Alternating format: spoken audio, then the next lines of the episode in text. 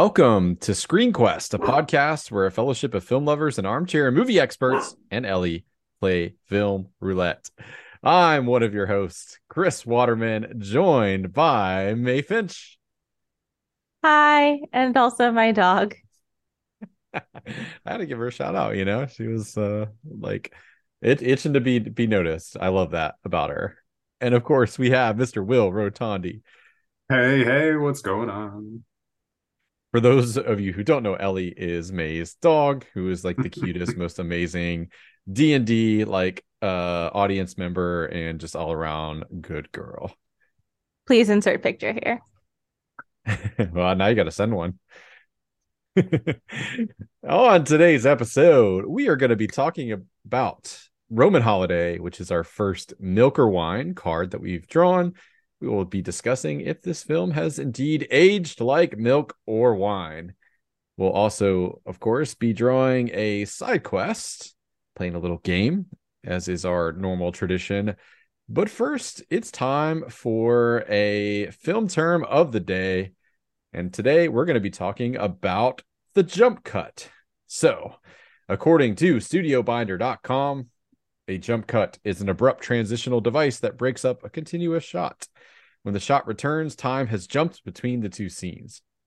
This can be done to create an artistic effect, showcasing discontinuity. So I'll in- include some uh, video footage of the most famous example that comes to mind for me, and where I really learned all about this technique uh, from a film called Run Lola Run, which is an amazing German film, quite stressful and frantic that uh, uses the jump cut to great effect to kind of punctuate the urgency of the plot of the film, which I won't spoil if you haven't seen it, but you should watch this movie because it's amazing. If you like really creative premises and amazing editing, then this is uh, the movie for you the reason this uh, term came to mind is because the film that we're talking about today, Roman Holiday, had some very odd uh, jump cuts, and I'm assuming we're there to smooth over maybe some continuity errors or something. But they s- stuck out like a sore thumb uh, to me when I watched this movie. So I think they're also you... there just to like startle the audience into being awake if we got a little bit bored. it could be. I don't know. Yeah. Um, uh, like so I, know we'll get into this when we talk about um our, our main quest roman holiday but i wondered too some of it if it was because they shot on location if it was like eh, maybe like a time issue where they're like no we can't like reset and like change angles so like just just just go. Somebody flubbed a line. I, I don't know but um I'll, I'll definitely be looking that up. But are you familiar with this term uh jump cut? And and like does it uh, sort of ring a bell for like other films that you've seen? So I, uh, the best way I can describe it and to to jog um the sort of the memories of my uh co-host here is like so imagine somebody's running at the camera straight on. So as we'll see in this clip from uh run lola run and there's like breaks where the person sort of suddenly is you know like closer and closer and closer to kind of punctuate like that like time has sort of skipped not like an immense amount of time, but a noticeable amount of time so that like their motion is sort of uh, or position in the camera is drastically different than where it was um in the final or the previous frame. Makes sense. Yeah. It does. And I feel like I've probably seen like examples of this, but it's one of those things where if you uh trying to think of of a film is sort of I don't know, it's weird. It's like my mind just goes like Oh no, I couldn't tell you yeah. a single film off the top of that. I feel like it is yeah. used in action films a lot. Um, yeah, um, like I would be shocked if it wasn't in like a Fast and the Furious, John Wick, that kind of thing. But um, mm. yeah, like uh, as far as other examples, like maybe I'll I'll throw like a little super cut in here as well of like some other examples of it because I think it's a neat technique. Um, and uh, maybe it's something that stemmed from like accidental use. I'd be really curious to find out like who pioneered this and like when it was mm-hmm. first used to kind of like for effect versus like an oopsie in the continuity of the editing. I I also. It, uh, oh, I'm sorry. Please go ahead. are, you sure? oh, I was I was just gonna say I feel like it would be like something that you would see in like a montage sequence. Um, so that's mm-hmm. what my my mind went to. But I'm sorry, Meg. Yeah. Go ahead.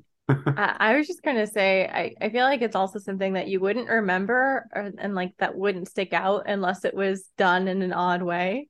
Mm. like in Roman Holiday. mm-hmm. well, um, cool. Thanks for indulging my uh term of the day. I like throwing these out here once in a while since this podcast, uh, first and foremost, is about discovery of film. So always good to to learn about a new term or um, discuss a uh, term maybe that we're all familiar with. With that being said, um, let's have a side quest. Let me switch to our super fancy game board view here. And here we go. It is a throw your popcorn.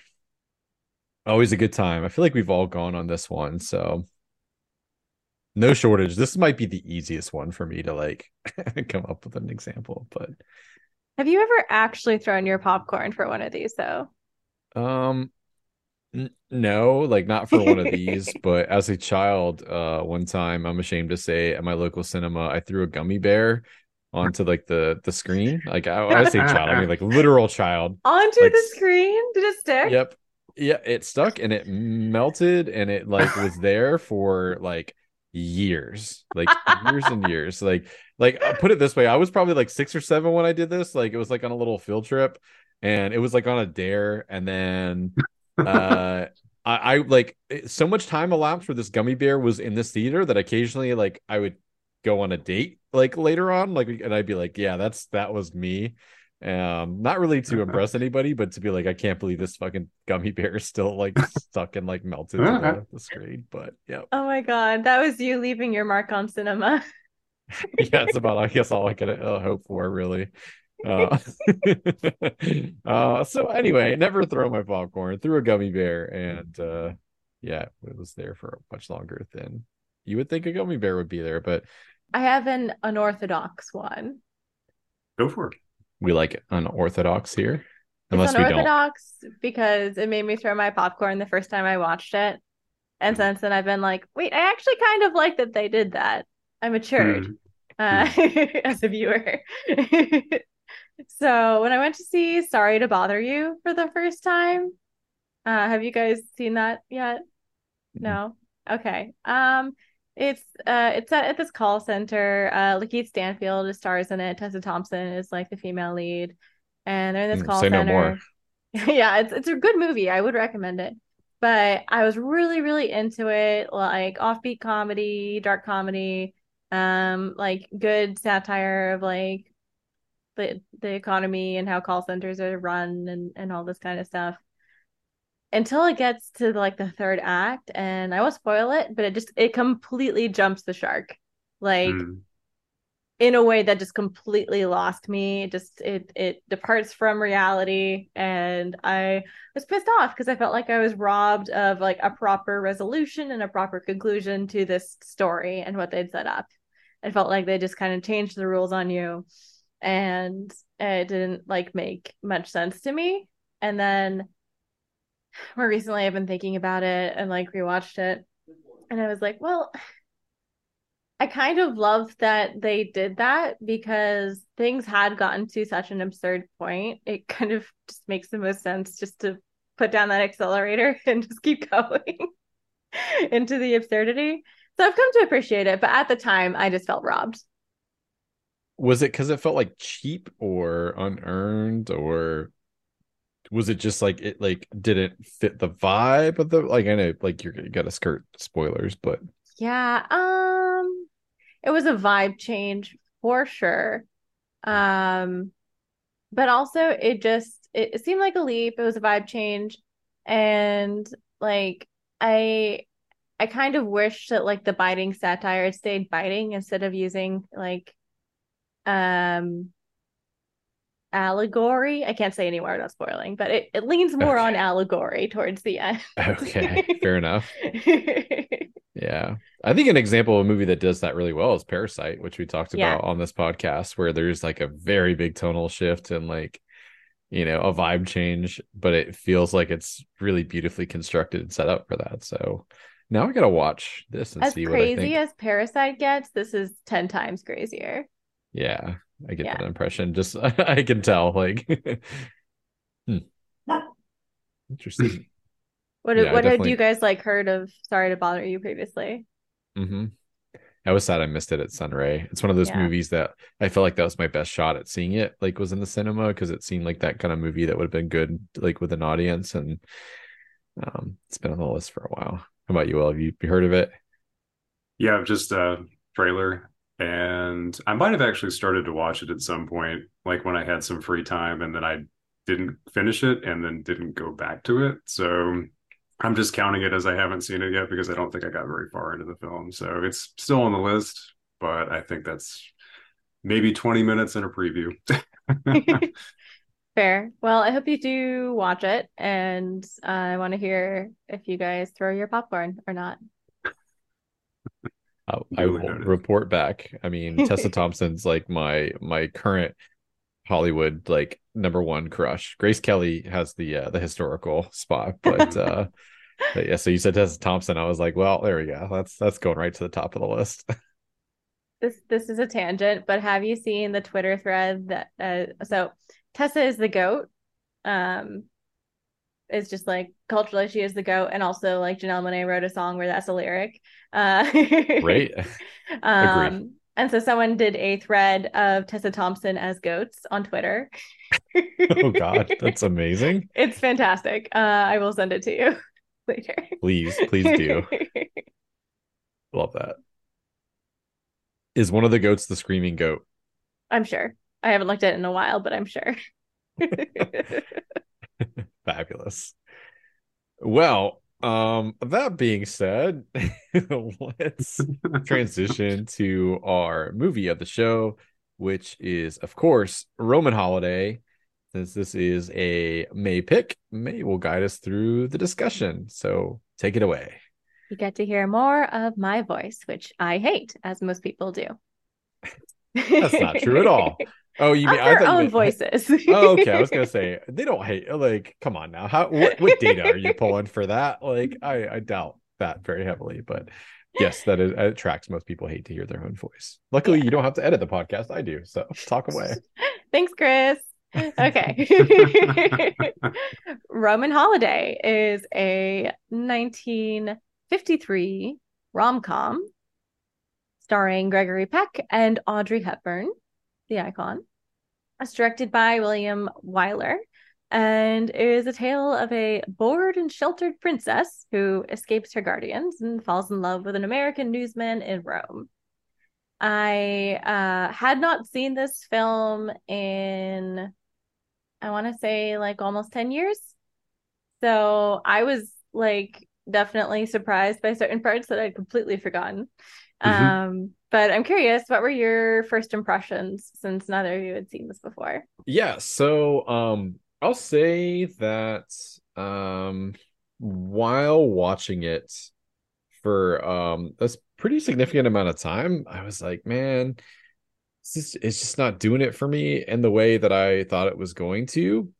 And then, like, as we got towards the back half of the film, I really started to warm to it. And then once I had some time removed from it, there's so many things that I love about this film. Um, namely the fact that like it's not as rom-commy as I thought it was gonna be.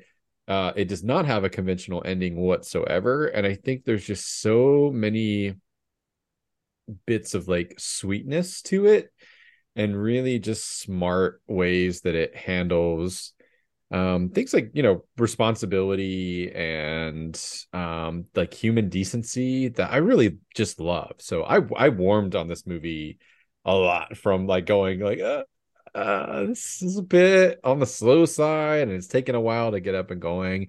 Um I think it's a fabulous movie. Um really and truly. I think it you got to meet it halfway a little bit and do a little bit of thinking. Um it's much more um intellectual and and complicated than um i think most people would uh believe given that premise that you just sort of spelled out and the fact that it's a romantic comedy so uh yeah i mean this is like i think um was masterful is my final take on it. i really liked it Well, that that is not what I was expecting to hear from you, and I'm delighted. Um, it also exceeded my expectations on a rewatch for sure. Um, what do you think, Will? I actually really liked it.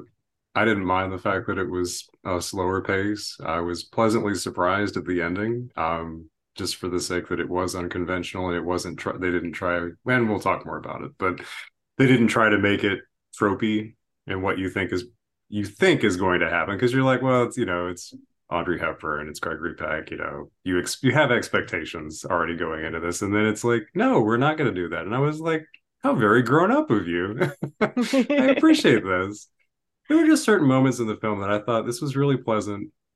Not just because it it tried to be, you know, a little it tried to be lighthearted and goofy, and some parts were a little less so. Um, but overall, I don't know. I was just pleasantly surprised um, and having no expectation.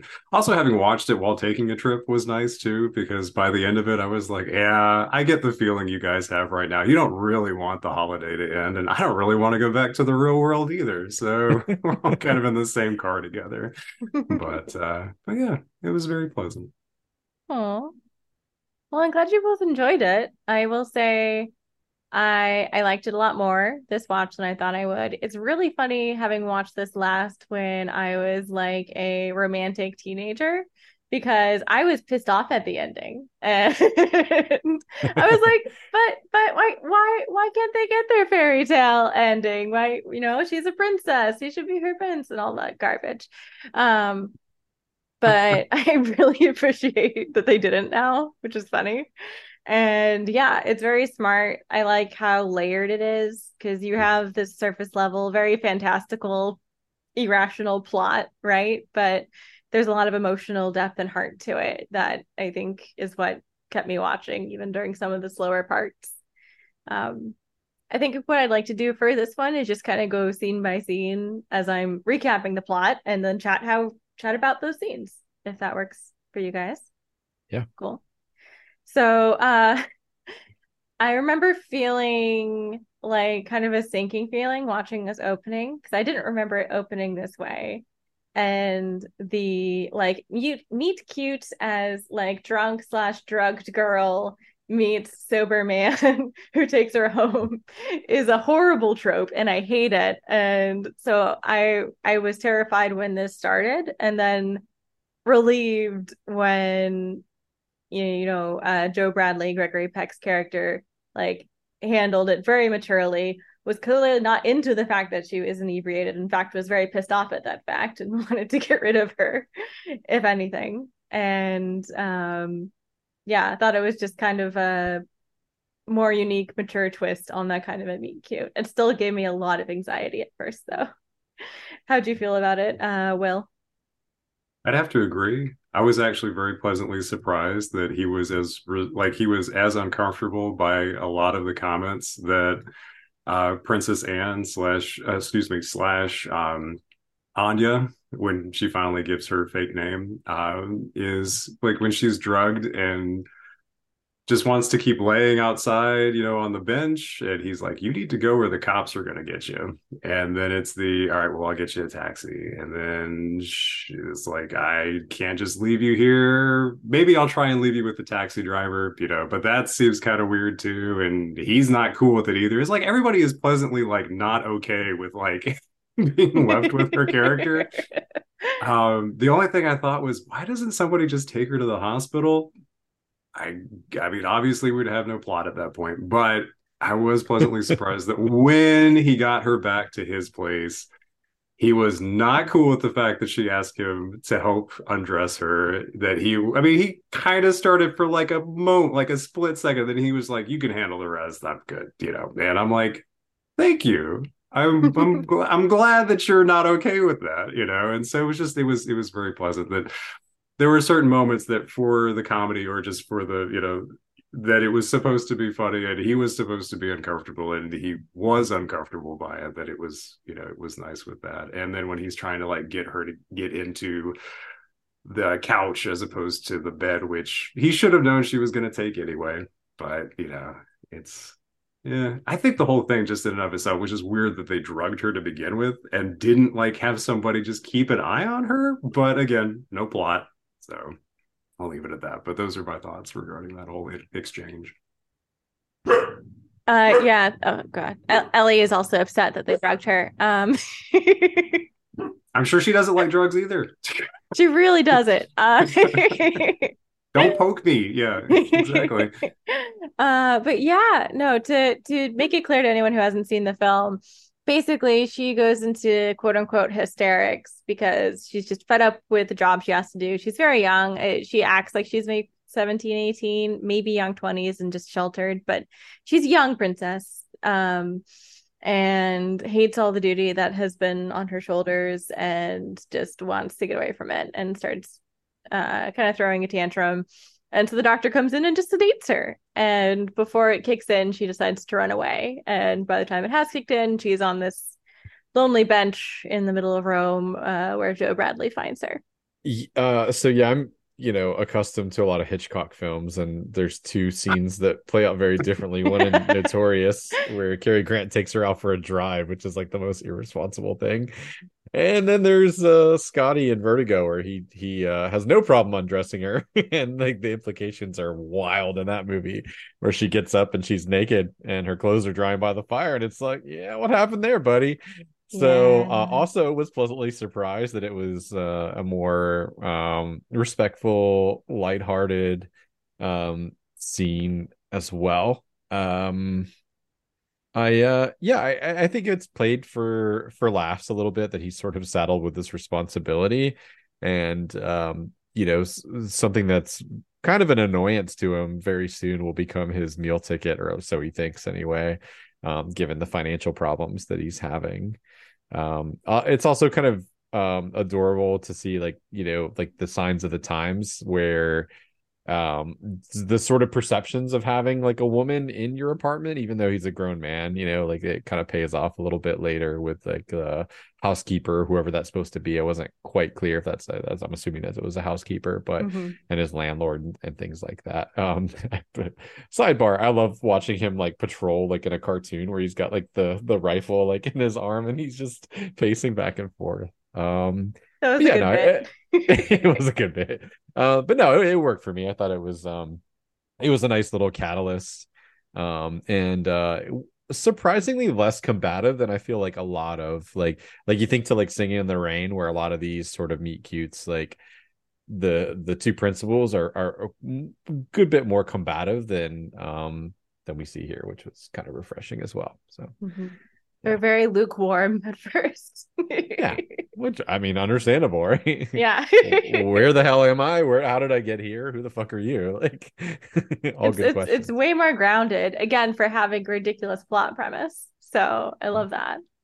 Um, but yeah, let's let's talk about uh that quick switch where Joe Bradley is running into work late tries to convince his boss that he definitely was at that uh, press interview with the princess. Uh, fails because obviously she wasn't there. Um, and upon seeing a picture of her, realizes that that's the lady back in his apartment and decides to pitch a much more involved, juicy interview that he's going to work on getting from her.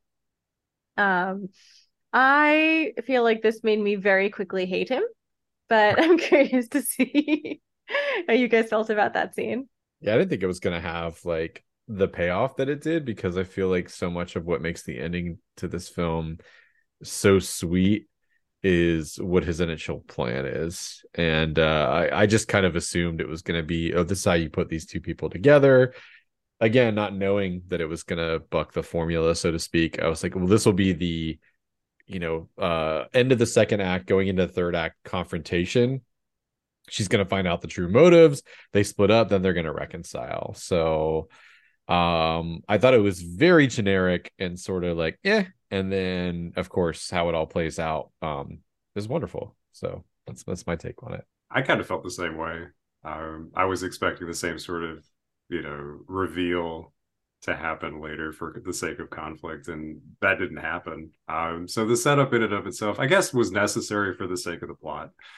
Um, and just to have him try to be smooth with his boss and try to you know demonstrate his his belief that he is very smooth although it's not always the case. And clearly he's not good with money because he keeps giving it away and then also like trying to make it back and then just giving more away.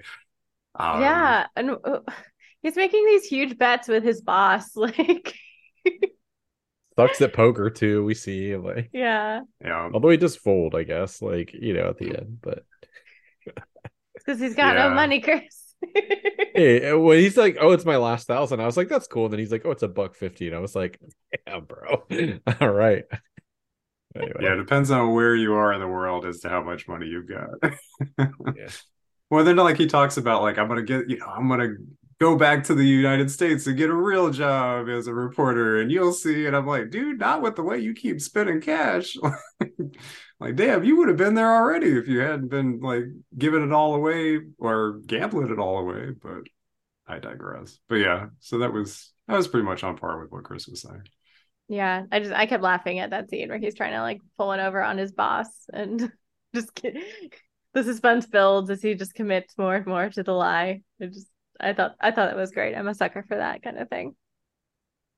But yeah, so he goes back to Princess Anne, uh, calls up his friend Irving, who's a photographer, so he can come and take pictures, and um, goes from there to kind of plan this grand day together. Um, I think Irving finally catches up to them at this lunch uh place, right? Which leads to another rather slapstick scene where um Anne and Joe are lying to one another about who they are and what they do.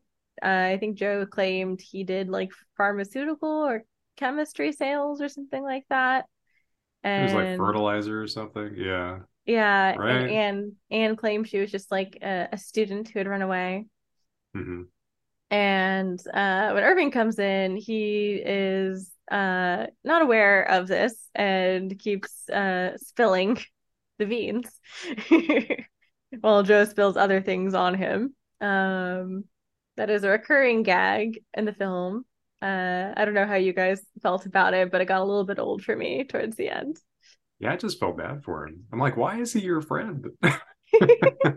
like he just needs to go take photographs and stay out of Joe's business because Joe is gonna do him bad. Like Joe's not gonna pay him. Right? I don't care what Joe tells you, he's not gonna pay you. And you're gonna have to buy a new suit like every time you hang out. Like it just got obnoxious to me where it was like, you can't just say, I need to talk to you for like 30 seconds. Let's just, you know, he's got to do this whole slapstick thing. That was the only part of this film that felt so out of place and obnoxious. And I just felt like he got done wrong by Joe because of that. Every he tried to actually be a really nice guy and help Joe out, and Joe just like takes him for granted way too much. That's Absolutely. kind of a great running gag. Like when it happens again, and Chris he is all even tried- about it. it is like I mean, you know, for for physical comedy sake, and uh, a little bit thick headed too. When he's like, "Yeah, we talked about that." Like other words, like I'm I'm not just like tripping you over. Like just shut the fuck up already, like dude. Like there was a reason I did this before. Um, yeah, I'm a sucker for for uh, for good physical comedy, and I think the best sort of like stunt for lack of a better word i think is when he is like leaning back in his chair and he like just like tips it over at the the little bistro or whatever yeah Yeah. Um, poor Irving. Poor Irving. Uh, but he does take really good photos. We see them go on many different adventures in Rome. Um, I'm not going to recap all of them, but if you guys have a favorite you want to talk about, um, I would love to hear it of their little adventures uh before they get to that dance at the end of the night. I like the tough. scene where they. Oh, sorry. Go ahead, Chris. no no no no no go ahead go ahead man no i'm i'm, I'm Uh, pondering You're good. I was I can't remember the name of what the sculpture was, or like the giant head out of stone. What was the? the mouth was of like truth had or to- something like that right Yeah, it was like you were temp- you had to put your hand, or if you wanted to put your hand in there, it was like if you're a liar, you'll get you'll get bit, or, or you'll lose your hand. Right? It was like if you if you tell a lie and you put your hand in there, you'll lose your hand. And so like both Joe and Anne are kind of like, uh, we're both lying to each other. Do I do it? And then you know, Joe sticks his hand in there and then just like spooks her by pretending to have it bit or something. And I don't know. I just found that to be very because you knew you knew what was probably going to happen. So part of it was like the expectation of getting that payout, payout or payoff. And I don't know, just the way they all reacted, I thought was very charming. And so I got what I wanted out of it. And I have no regrets of wanting that. So it's just like that scene.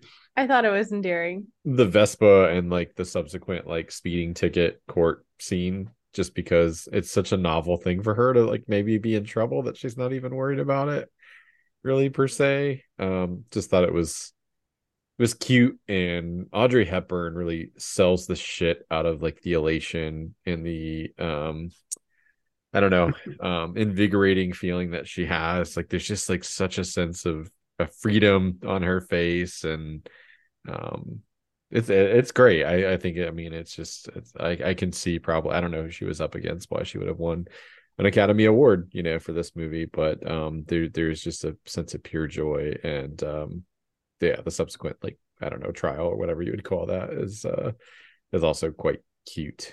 I'm sorry to interject. I just wanted to say I am not surprised that for somebody that likes the slapstick, that that was going to be your choice for these aggrieved people in Rome who have their shit destroyed by some crazy lady on a Vespa, and now that's like that's the that's the choice. So I just wanted to throw that out there. I'm so, sorry, man. Please continue. uh, Will, you're gonna look down on me now, but I, I kind of, I kind of agree with Chris. But specifically, it's the after the court scene. It's very brief, but it's when yep. they're leaving and they think they're fully out of the court, and they just start snickering and kind of like. laughing about it and then they see there's one more guard and they just immediately straighten up and then as soon as they're actually out of the courthouse they start like sniggering and, and giggling again. Because i don't know it just like shows that they're like a team now you know? Little little band of, of misfits and mischief. Troublemakers. Yeah. Yep that was sweet to me. Yeah very very sweet but yeah, they have a, a full day in Rome. Um, Irving's taking photos, and I think it's the same night that Joe's like um decides to go. Uh, oh, I missed the the haircut scene. Forget mm. where in the mm. chronology that is, but yeah, uh, Princess mm. Anne when she first like leaves Joe to kind of like head out on her own after you know awaking from her long slumber as a sleeping beauty. Uh, lots of Disney princess tropes. There's a little bit of every Disney princess in Princess Anne, and I like that too. Yeah. But um she goes to get her hair cut and she gets a pretty radical change from her long locks to a cute uh bob. I would I would call it a bob. Um and the hairdresser invites her to a party that evening and uh, she and Joe go there after their day of adventures, and that is where menacing men in suits starts to surround them and uh, one of them cuts in to dance with her and then whispers something very menacing to her. I think it's just her name, but she is shocked and uh, recoils and uh, Joe starts punching people like like James Bond or something. that whole scene was like straight out of Indiana Jones, dude. Like you could throw some John Williams like music over that, and it is very much like you know, Indy and Marion in the in the market, just everyone throwing right hooks and left crosses and yeah. Uh it's it's really great. I love that scene too. And uh Joe manages to get her away from them and they both tumble into like a river or lake or something that the party happened to be happening right next to because plot. And uh they swim to safety. And that's kind of where like all the romantic tension have been building up finally releases and they have a lovely little kiss. So i loved the fight scene and i also loved that they kind of like earned that little piece of romance. But what do you guys think? Yeah it's cool. Lots of lots of uh you know action stunt work some comedy with the guitar which leads to a great photo in her uh commemorative album i'm sure we'll get to bashing the, bodyguard over.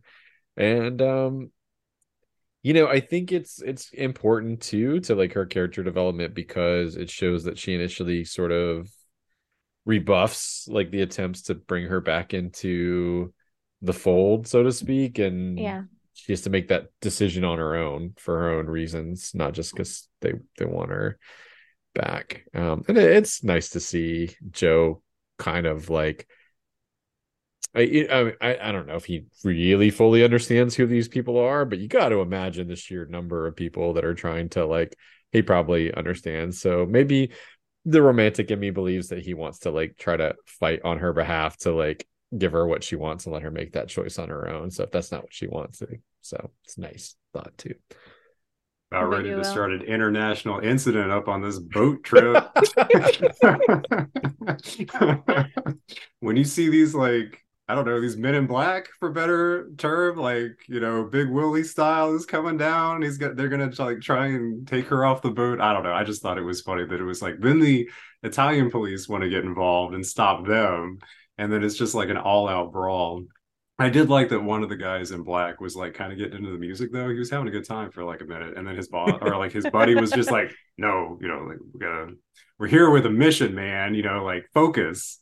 and he gets like super serious and starts like eyeing everybody, you know. And so that was, uh I really, I did, I liked it. I thought the whole scene was charming. I, I thought it was funny when Irving was telling Anne to like take another swing with the guitar because he missed the first shot. And He's like, no, no, no, do it again, do it again. You know, like and then it gets like the the best shot out of it. And then uh yeah when they when they swim to shore when joe and anne swim to shore and they have that moment together i was like yeah i could i could go with that.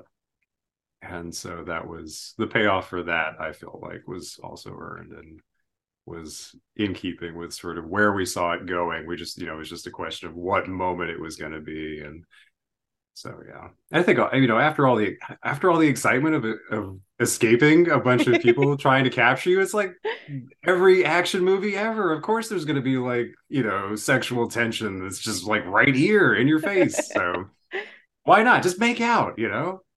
yeah, I mean. Yeah. And also, just like any doubts that she was having about his intentions, I'm pretty sure, like seeing him beat up a bunch of dudes, probably. Yeah, uh exactly. made her feel feel a bit safer and more comfortable. Um but yeah i like that it was earned. I like that it wasn't her just like because at the start of the movie she's also trying to like kind of seduce him but in a i've only seen this done in movies naive way. And mm-hmm. so it was it was nice for them to finally come to it as like a, in a in a more mature moment. Yeah if do we ever actually ridiculous. know like it is it's true. Do we ever actually know like what the age difference is supposed to be i know you mentioned she was sort of like younger at the beginning but i don't know if i ever really caught like or if we knew for the sake of of the story how what the age difference might be between them. I don't think we do. Okay. I can tell you the um so he gregory peck would have been like late 30s, it looks like. I'm terrible at math, so I can't give you the exact, but late 30s. And I know Audrey Hepburn was in her 20s then. Okay. Not but unusual could... though. You you see that a lot in, the, in this era of like yeah. you know yeah. movies. It wasn't super egregious, you know, but yeah. Uh, even today, I think there's usually like a like a 10 plus year age gap between male and female leads in most movies. Yeah. As long as it's not like Roger Moore in the last James Bond movie he ever did. I mean, I think we're okay. So Yeah. James Bond, you know, it's a great a great franchise, but historically, like uh, at least like, you know, for like the, the so-called classic era, not really um oh what's the word uh, progressive views of like of women in fact i might call it regressive yep. Maybe just, just oh, dude. I watched Casino Royale over the weekend, and man, I I got brought back to some other stuff that I was like, damn, I forgot. this is like when oh, they the... turned James Bond into a bully. My bad. I, oh, for, I oh, forgot. Daniel Craig. Yeah, and I was like, I don't remember him being this like. I remember he was rough, but I don't remember him just being this dark and rough. And I was like, oh yeah, this was back in like the you know the early two thousands, and I'm like, that was yeah. not even that bad compared to something like say like a I mean, Doctor No or Goldfinger. There's, like... there's some sequences where it's like, I'm like, I don't know how much consent's happening here. Like, like, I mean, genuinely. yeah. yeah, no, you're right. There's some rough, J- or there's some rough Sean Connery moments in those movies where you're like, eh, no. She said no. No means nobody. Then the title, mate, Doctor No. Anyway, oh, see, whole character named after it. He's still no. What did he do? What did he do? And on that note, uh Yeah, pulling it back, yeah, stepping back to the story, the much more wholesome tale that we were watching. Uh, much more wholesome. Uh as consensual as you can be with two people with hidden identities. They Does that had a good cancel out? Is that how that works? I don't know what like the chemistry is, you know. that is that is the movie logic, I think, honestly. It's just that eh, they're both lying, it's fine. yeah. And like, I don't know, it's it is a uh cute, fun, flirty holiday dalliance. Like, who needs rules? Yeah. Um, When in Rome, literally, right? Oh, Hey, um yeah so they they go back to joe's and um i think it's like the next day she decides to leave. This is where i was getting a little fuzzy on the sequence of events. Um but yeah she basically hears like a radio broadcast conveying that like her her country is very concerned about the health of princess anne because the cover story is that she's been sick for days and she realizes that she actually does want to, or at least feels like she has to, fulfill her duties as a princess, and decides to go back. Uh, of course, she just tells Joe that she has to go back to school and tells tells him where to drop her off, and uh, you know, be- begs him not to like see where she's actually going. And it seemed like he respected that by and large, even though, of course, he already knows. Yeah. Um, and she leaves and of course we know that's not the last time they see each other because um, joe has a job to do in terms of interviewing her. And uh, he goes back to i think it was mr hennessy was the like publication owner. Goes back to mr hennessy who is pressuring him for that story and is like convinced that he definitely has it and it's gotten rumors. And uh Irving's even there with with the photos and that's where we get some more slapstick moments where he's trying to show Mr. Hennessy the photos and Joe keeps tripping him because Joe has decided that he actually doesn't want to publish a story. He tells Irving that there is no story after Mr. Hennessy leaves and um the movie ends by them going to her delayed kind of press conference um, them looking at each other actually as themselves for the first time, and Irving kind of covertly handling handing her the photos as a travel album, and um, her and Joe explain like ex- exchange uh, knowing looks and pleasantries, and that's kind of it. They never acknowledge what happened, and she retreats. Joe lingers in the chamber, and the final shot is him just walking out of the the palace grounds. So definitely not the ending that uh, one would expect from a, a rom com like this, but I loved it, especially that long ending shot with him just kind of not in a necessarily sad way, just kind of a melancholy way, just just slowly walking away. Um, what do you guys think? That I thought it was pure perfection. Um, I think like the uh, facial acting, there's just some micro gestures of like nods or like shaking it just to let um her know like don't worry like this is not like blackmail it's not going to be there's nothing for you to worry about and like like the trust that they've sort of built up and the gesture of taking something that was gonna be almost like a muckraking like piece and like turning it into like a really sweet like here's a little scrapbook of like this perfect day that we had together and it's for your eyes only it's just fantastic. Again it's that payoff of like um using a plot device that keeps the two of them together and really doing something smart with it and making like a strong emotional um connection. But i just love where he's sort of the last man standing up at that little barrier separating the throne and it's just a beat too long you know where he's he's there it's that last look that you i don't know give a, a apartment or home that you're moving out of or like something i just man it worked so well for me so i Yeah. loved it I'd have to agree with Chris on those. Um, I think that it was really pleasant to find like the conflict wasn't that they find out about each other having lied. In the moment where she's thinking about going back to the palace. It's that she just feels like she needs to go back. And so they don't have the reveal there.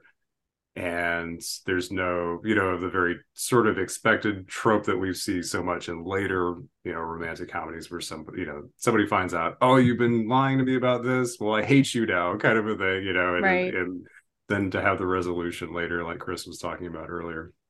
And so it was nice to have, you know, that make logical sense for why she goes back. And then for him to understandably have reservations about going ahead with the story he wanted to do. And then to have that very sweet moment where they both recognize what they've been doing and the facial expressions, like Chris mentioned. And then that she's not necessarily she doesn't look like she's off put by it. She doesn't take offense to it having had happened because you know everybody was sort of pretending but also having such a great time together. And to get those photos and not to be because part of me thought oh she'll you know when she realizes that all the all of her those moments where he's messing with that cigar lighter he's really or the cigarette lighter that he's really taking photos of her and then you know that it's going to be that'll be something that she gets frustrated about or feels like you know. And regardless of where you may lie on the idea of somebody secretly taking photos of somebody else without their consent is definitely an item to talk about. Um it was pleasantly surprising that that was not the response. It was the here I'm sharing these with you, you know, these are yours, and then that it was looked at as um, something to remember the experience by rather than to feel like somebody was taken advantage of, and so that was also very pleasantly surprising. And then just to have it end, and I thought, yeah, this this feels more grown up and logical to me than a lot of the other sorts of you know overly dramatic uh, romantic comedies or you know dramas or whatever you might see. And so i was just like yeah this this has a oddly enough even though they don't end up together for the sake of what we see in the film this felt like the right ending. And it just it still felt good coming out of it. So it's my takeaway from that Yeah, I think I think mature is a great word for this because it's two people that recognize that this is a per perfect day because neither of them are being the people they have to be almost all the time. And that it's not the kind of thing that they could feasibly extend. Like they have to go back to reality and reality is not compatible with each other. I mean, she's this rich princess and he's an expat uh, with money issues. And um yeah trying to make that work would be a nightmare. She'd have to reveal that uh, she'd run away instead of actually being sick. He'd probably get in trouble with his newspaper. It's it's a lot. And i i like that this movie is making a great argument for just like having the perfect day with someone and leaving it at that. And you know carrying those memories as photos. I think that's it's really nice. And um it was cool to see princess anne mature a bit in terms of like uh how she treats her work but also how she approaches love and also to see joe grow up a bit in terms of seeing something like more valuable than money even if it's as as fleeting as money has been for him I I also loved her assertiveness, like with the staff, um, when she has the little soliloquy at the end, Mhm. where she's like, "Listen, like I know I have a fucking duty to perform. That's why I'm here. That's the only reason I'm here. Um, so go ahead and bye bye. Like let me like leave me be, and like I don't need you to like wait and explain. And I think it, they sort of understand and come to terms with like, oh, like she, it's clicked for her. She understands, and like we don't need to like fret about her every second of the day. Um, I love that. That was a good little moment. No milk and crackers. get, get your ass out of my room. You too. Yeah, like it was good. Yeah, because they were they were not just babying her before, but they also were like punishing her like a child too, like at the station. And I think this is the only way she could come back after an episode like that. Like I I hope that wasn't a regular thing they did with her, but Um, it's it's good she asserted herself as an independent person. So that's that's the end of the film. Um, I'd love to talk about like cinematography uh, a bit since we did discuss uh, those jump cuts. Um, we've alluded to the fact that they're just kind of odd, but Chris, since this was your idea to talk about in the first place, would you like to kind of expound on that first? Um, I I don't have a whole lot to offer just because I'm not sure why. Like I said, I think it might have been continuity errors or like maybe just flubbed lines or something where they kept the cameras rolling. Um, I will offer on the cinematography um, aspect that I love, and they make a big deal about it in the opening credits that this was filmed all on location mm-hmm. in Rome. Um, it added a romanticism to it, an authenticity. Like if they'd just been standing in front of like a, you know, at the time would have been a blue screen or like a projector, like background, I don't know that it would have worked. Like it's just nice to see them move through the spaces like in real time and um it made the film feel really European to me. Like and when I say European, I mean like I'm thinking like Italian neorealism and like you know French New Wave. Like it like it, it had that which is very unique to a Hollywood film, right? Of the 1950s. Like this is just not something that Hollywood did. And I think that really elevated it and set it apart from a lot of its um, contemporaries, like especially for a romantic comedy.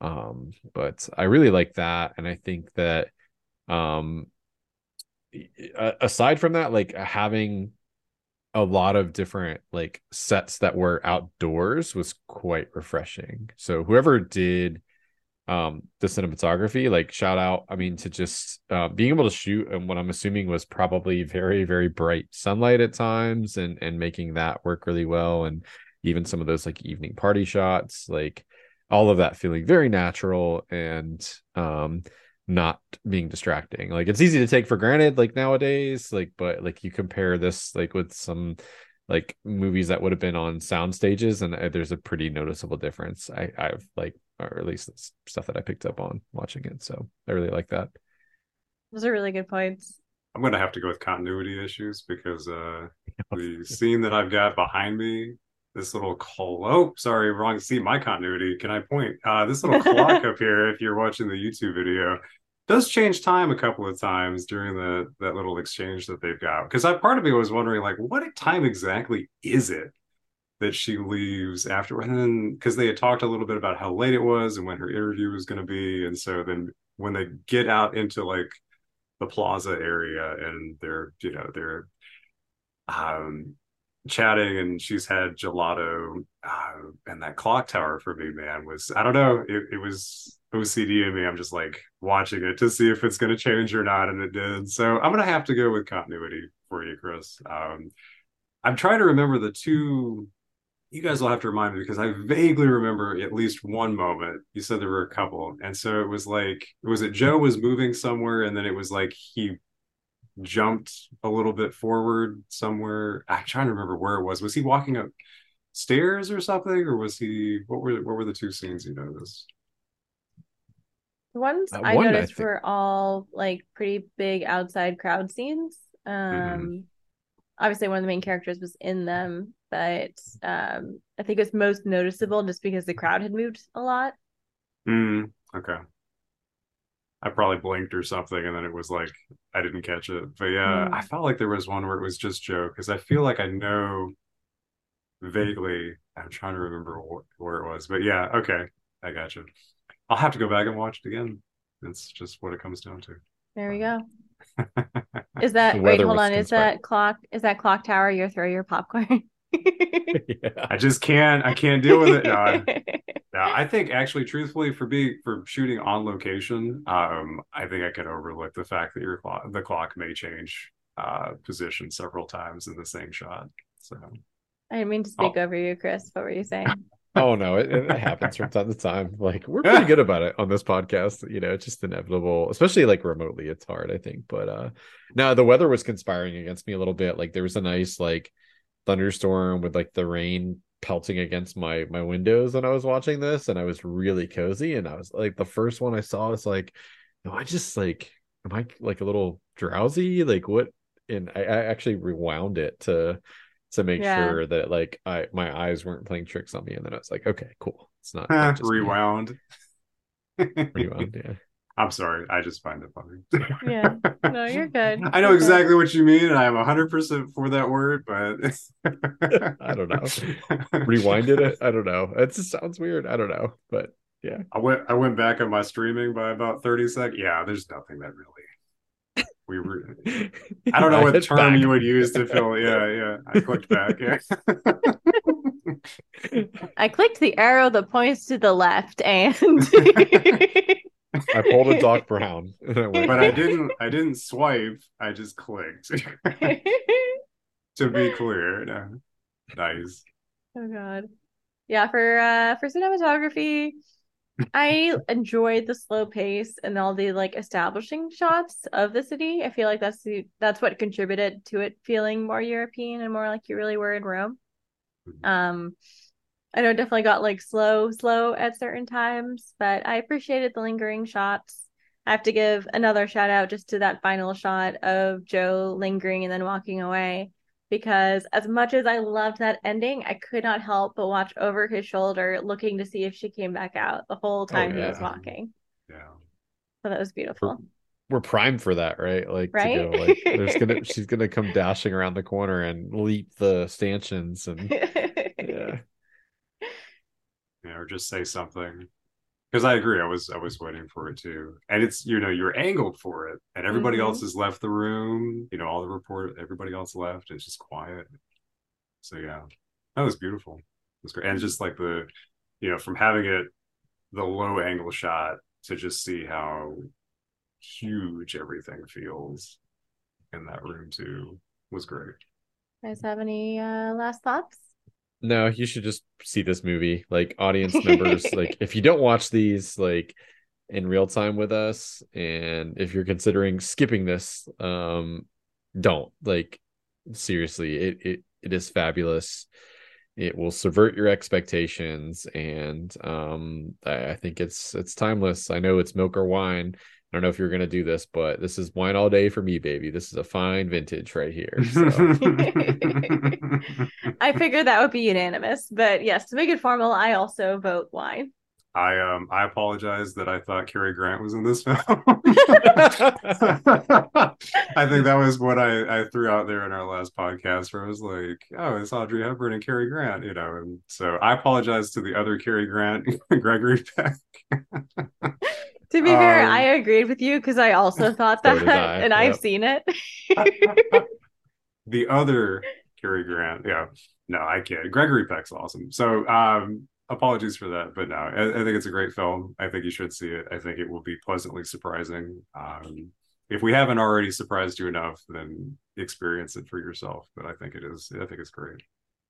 Oh yeah, uh, this is not a movie that like spoilers will make a huge difference for, in my opinion. Like it's nice to have certain things be suspenseful, but I would rewatch this in a heartbeat again. Do you guys want to play a game? Yeah, jump cut. yes, we do. Please make that happen in the edit screen. he does jump cuts all the time when we flub stuff, and they just like edited because there's a gap of oh, space. Yeah, true. it's true. yeah. I hadn't thought of it that way. All right. do it. Shout out to Ben Kepner again for this game, Pitch Storm. It's amazing. Um, I am thinking one round, probably. Yeah. Yeah. Okay. One round. Uh, who wants to go first? Can flip a I'll coin if we. volunteer as trivia. There we go. But we can we go. flip a coin too. No, go for it, buddy. All right. So, uh, quick recap of this game. I have cards um that say plot, cards that say character, and I will give the boys a choice of either plot or character. They'll have a few options to choose from. And then we'll get the other one on the spot and have 60 seconds to pitch it to me as a movie idea.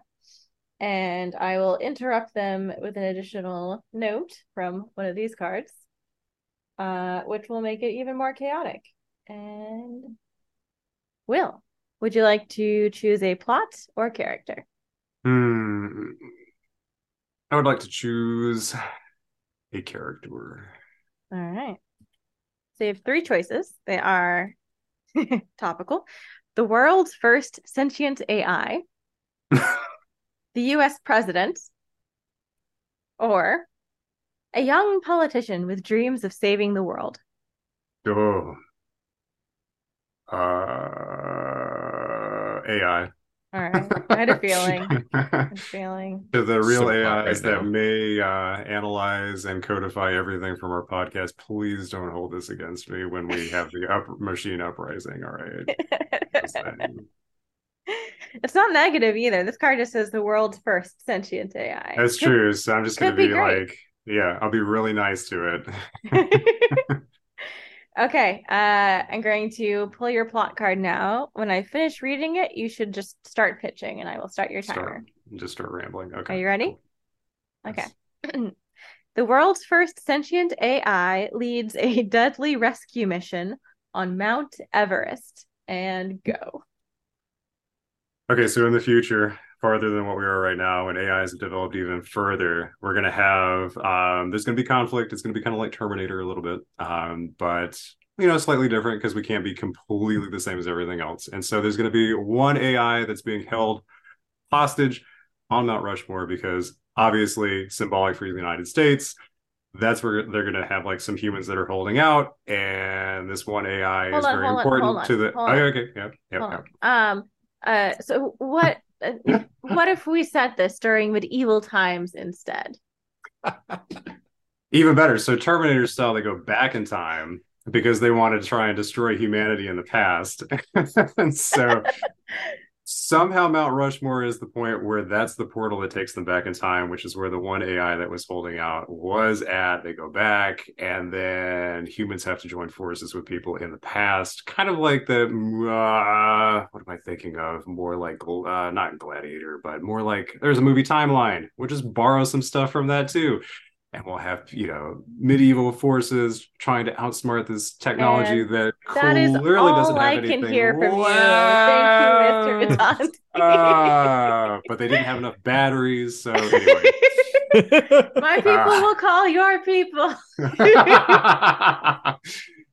and scene. Jump cut. All right, thanks, guys. That was fantastic. I, I can't believe I picked that card as a no. That that was a tough one, and I'm excited for the Mount Everest Terminator. That's right. Rushmore, Everest. I got confused. I just started throwing things out there It's at fine. some point. It's so fine. I knew what you meant. I knew what you it doesn't it doesn't matter where it takes place. It, just It matters, matters when, it takes place. Yeah. well, wonderful showing. Wonderful showing. Um, next up we have Chris Waterman. Uh, would you like to choose a plot or character? Plot for sure. Okay. It's interesting how people always have like a go-to. I am I'm a character girl myself. All right. Your choices are discovers a map leading to a legendary treasure hoard Mhm. or choose a uh okay, uh franchise pitch, which means you choose a plot previously pitched by another player. Your movie is a Broadway adaptation of their idea. Oh my goodness. Or awesome. Uh, option three tries to save the world from the zombie apocalypse. Okay, gonna go zombies for sure. Cool. Love a good horror film. All right. Matches well with other genres. Fair enough. Fair enough. I guess you can make anything a zombie movie if you want. Yes. All right. Uh, as soon as I finish reading your combined character and plot cards, I will start the timer. Are you ready? Yep. Okay. the best hacker in the world tries to save the world from the zombie apocalypse. Go. All right. Well, uh, this is going to be a franchise mashup because Neo from The Matrix in an alternate timeline is kept busy by the machines because a zombie outbreak happens inside of the Matrix. So, picture Keanu Reeves at his computer. Shit starts going crazy outside, and he knows that somewhere in the deep, dark archives of the US government, there must be information on zombie research or something, you know, super viruses. So he starts. Hold on, hold on, hold on. I'm loving it so far, but I I have some obligations to my viewers. Uh, we we need a steamy romance scene every ten minutes, but it, it has to meet a PG-13 rating. Okay. Yeah. Okay. We we can make that work. we can make that work. Um. So yeah. Um. Trinity in this iteration of the Matrix is like a total nympho. Like has to have it like all the time. So his task is even harder by the fact that he's got to please Trinity and also hack some some of the scenes are going to be him like you know just at his computer like implied thrusting going on while he's like hacking into the government database trying to figure out what's going on and uh yeah um that's that's, That's, that's definitely time. Thank you, Mr. Waterman. oh my god. Nice. I feel like what you just pitched is definitely the porno version of like That's the softcore version. It's PG thirteen. So, um, and it's a trilogy, right? We're gonna do the trilogy. So, yeah Just absolutely every the movie in the trilogy has a higher and higher rating. It's X is what we're going for So we when we finish it. Yeah.